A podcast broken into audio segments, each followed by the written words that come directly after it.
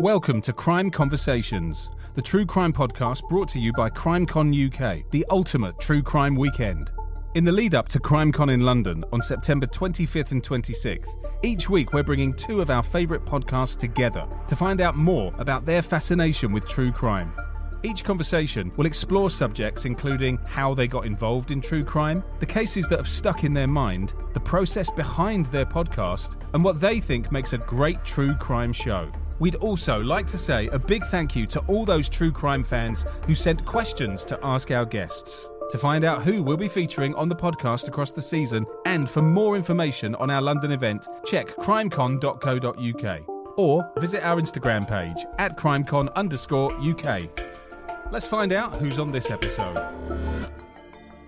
Hi, I'm Joshua Miles. I am the host of the Crime Time podcast, This Week in True Crime, and a YouTube channel by the same name, Joshua Miles. And I cover true crime cases in depth in a documentary style across all platforms. And in This Week in True Crime, I also do current and ongoing events in true crime. Hi, I'm Dr. Sohom Das, host of A Psych for Sore Minds, a YouTube channel which addresses a whole range of mental health issues, some of which are related to offending. So Joshua, I've been I've been looking at your videos on your channel, really entertaining, very detailed. How long have you been doing this for? I've been uploading on on the channel for True Crime, I think since October of 20, 2016, maybe 2017 because I was working in America in the music industry and I was far away from friends, family. I was there for six months and I just really needed a hobby that wasn't my job at the time. And I was watching a lot of Eleanor Neale. I don't know if you've heard of her, and Georgia Marie, some of my really good friends now. But I was watching their YouTube channels back then, and I was like, you know, this would be really good practice for videography because I did uh, music videos. And then also, I've always had this morbid curiosity into true crime all the time. Since before I can remember, my mum and I used to sit and watch Murder She Wrote on TV, and the Madeleine McCann case is probably the biggest thing that kind of made it all very real when I was a lot younger because that was what 2006, seven, and I was in year four, five at school. I was young, and uh, they had a memorial at school, and my mum always told me that I used to not be able to walk past it because it's just so impactful. And I think from then onwards, I just had this curiosity. I think everyone has a bit of a morbid curiosity into true crime. I think that's why it's so popular online and in on Netflix and on TV you know, it's a fear of the unknown, but we've got that curiosity into it. I completely agree. I, I think that there is this new kind of wave of interest about true crime, and it seems relatively hmm. recent. Mm. Like I, I think all mm. these Netflix documentaries, etc., they've only really started or mm-hmm. got momentum in the last sort of four or five years. What do you think is yeah. the reason that it's it's been in the last four or five years and not say the ten years before then? I think the accessibility of it has really expanded. I think the internet's played a massive part. I mean, I don't know if you saw the Elisa Lam Netflix documentary, which I'm not going to get started on because I do not like that documentary on Netflix. But that talks about web sleuths, and I had a few of my creator friends. They were interviewed for it. It just demonstrated how all these people they came online and they were in this web forum. I don't know if you've heard of web sleuths. It's like this um, internet forum where people just browse through things and like try and be a detective. I don't really know. I don't go on it. With the Elisa Lam case, they had all these different theories and they actually made a massive mistake and accused somebody who was definitely not involved of being involved and practically ruined their lives. But it just goes to show that it was just this big herd um, mentality of trying to solve this case and find an answer, and everyone just really wanted to be a bit of a hero. And I think that plays into how the mainstream media media also portrays cases because they always portray it as in can you try and guess who done it before the episode's out and i think that value of entertainment brought into the fact that it is so morbidly curious, it's kind of the perfect combination, I think. Yeah, I agree. I wonder whether the, the interest's always been there, but maybe the big kind of corporations and channels and TV outlets never really picked up on it before, and it's only because mm. people like like yourself have been have been making their own material that now, right. in the last few years, people have taken notice. I did a it was a really old case, maybe a early 1900s, and one of the things that stuck out is it was this really horrible murder, and people flocked to the crime scene to take away a cake that, that one of the victims had made before they had died, and they were trying to chip away paint which had bloodstains on to take home to say that they'd been at the crime scene. So I do think that there's always been rooted this need to go and see and learn about those kinds of things and fascination about it. And I think really with the advances in media and the accessibility of media, it's just kind of skyrocketed completely. So, what about yourself? Where did your personal fascination come from, do you think? Definitely the Madeleine McCann case. It's a case that I will never cover because it is just too much. But I think that one was the first major instance where I realized because, you know, I grew up in a Christian household, right? I grew up in, I was going to a Christian school. I was very bubbled like bubble wraps protected. Um, my dad's South African, so he's seen a lot of stuff, and I think he just wanted to protect me and my brothers. And we just grew up in a very happy kind of bubble away from the world, so we never really saw any of the truth of what what is going on in the world and any of the dangers. I think the Madeleine McCann case, it's impossible to avoid it when it was on the news and it was everywhere. And I think that was the my first exposure to negativity in the world to that degree and i think from then i i was just kind of hooked curiously into that what got you into doing forensic psychiatry if that I can't remember if that's correct. I think that's correct. Uh, yes, yeah, that is correct.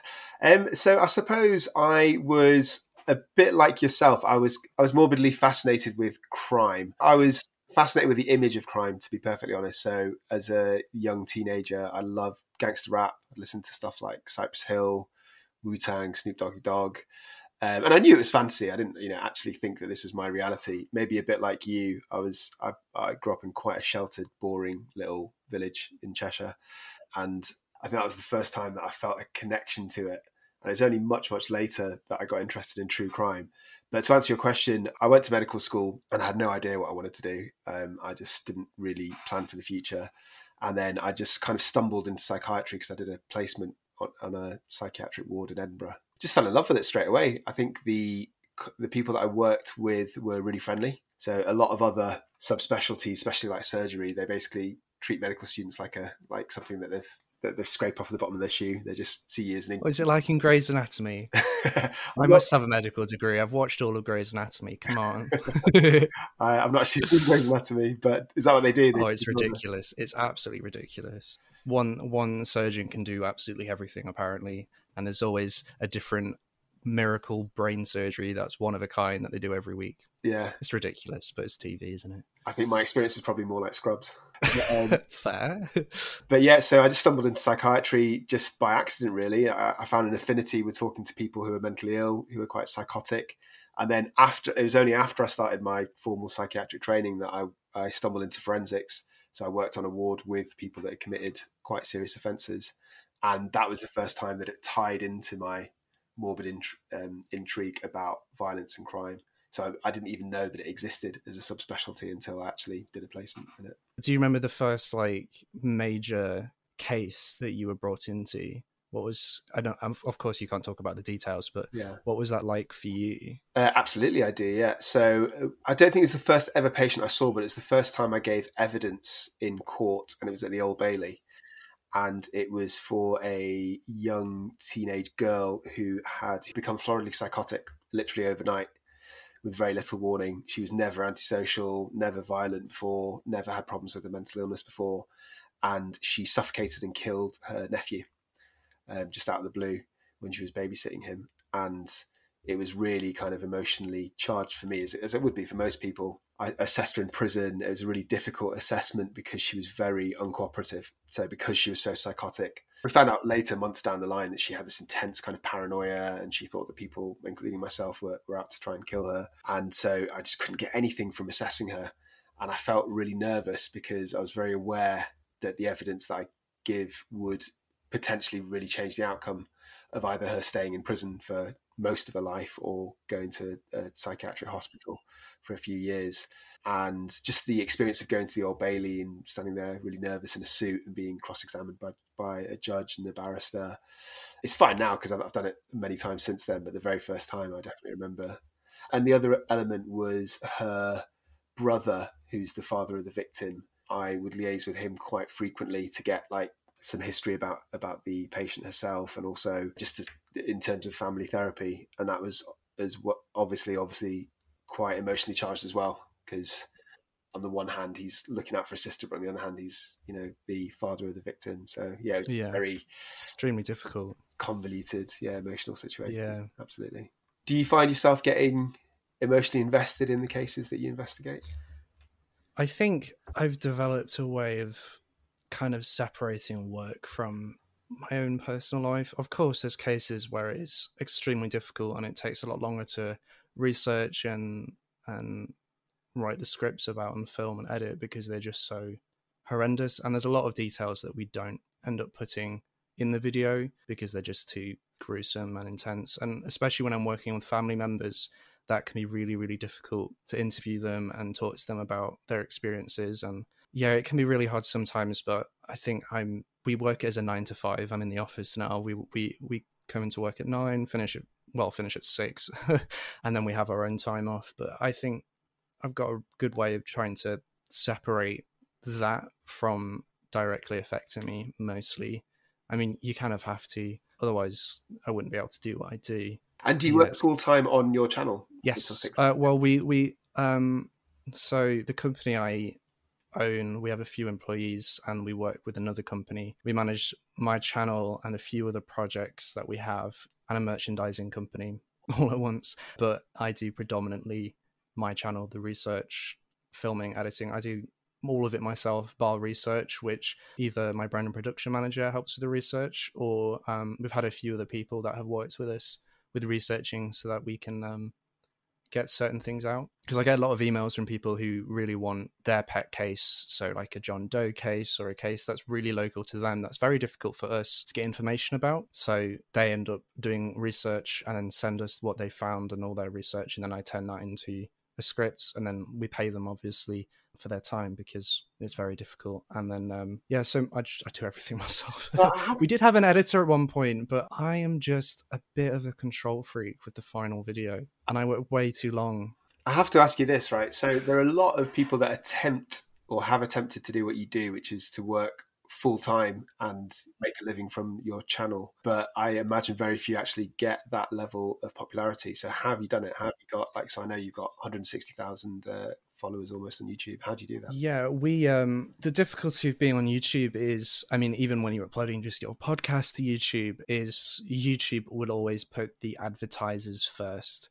So I don't think you're in a partner program quite yet. Um but when you do get in the partner program you'll realize just how how many rules there are and um I think I spent a good three or four months reverse engineering their process to find our own way of ensuring that content is monetized because it sounds like oh we just make it for money but if if a video isn't monetized then youtube doesn't push it because they take a large cut of the ad revenue and if they don't monetize it then there's no incentive for them to push it to audiences. And we there's a lot of of proof that this happens. So the last thing we want is a case that we because we cover lesser known cases we don't want that to not get the attention that it deserves using our platform. So we have to ensure that it's monetized for that reason. And also because we have to pay the employees the house that i'm currently in you know all the bills that come with with it and i kind of fell into it i it, i was never never intended to be a job it just kind of happened and i quit my job in july of 2019 It's fair to want to get paid for your videos because, as you said, this is your job. It's not like you know this is your source of income. It's not something you're doing just yeah it's not just my income it's the people that work for me is income because we hired in the middle at the start of lockdown one um so it was really fortunate that we're able to do that and give people some security with their income. But we also do sponsorships a lot because youtube is difficult and they don't like just don't like true crime often. Just don't like it being covered. But if a news channel like bbc news or whatever decides to cover in vivid detail a case they're perfectly fine to have ads. I have beef with youtube. My approach to videos is very different from yours simply because I, I don't have the time. So I have probably got a maximum of one or two hours realistically to research any video that I make and about the same to record it. And yeah, because because I don't have the time, I don't. I, I know that I'm not going to compete with just factual information. So my USP, I think, is being able to talk about the psychiatric aspects and to give a professional opinion um, and try and try and compare the, the, true crime case, especially the perpetrator, with patients that I've seen. It's really interesting your your content with those comparisons and with that expert knowledge to see when you know when you are being called to be uh, an expert witness in court to see how that kind of plays out and your side of the story because i mean a lot of there's a lot on youtube there's a lot of people who've got their psychology degree and then they use that but then getting that next tier like that next level of information and the way that you explain it too is really really really helpful. And uh, oh, thank you. doesn't make me feel like i'm sat in like a lecture or something? Thank you. I, I have to say i'm struggling to kind of get out there. I think that making good content is only the first step. You have to actually kind of right. break through yeah, the, the competition. And well. unfortunately, now the, everything's so saturated with, regardless of podcast, YouTube, everywhere, even TikTok now, it's just so difficult to get that initial traction. And I knew this. This this was the same when I started. So I um, don't know how I did it. I did something called Summer of True Crime, where I collaborated with 25 different creators in the true crime world, regardless of size, regardless of anything, just to come together for this common, you know, this common goal. And we did a ridiculous amount of videos, and I don't think I slept very much for like the two, three months it was on. But that really helped is diversifying the audience. And I think that applies with podcasts too, because you can definitely, you know, be a guest speaker on different podcasts and it can really help. I think collaborating is one of the oldest and best ways, I think, of yeah. growing a channel, as long as it's done in the right way.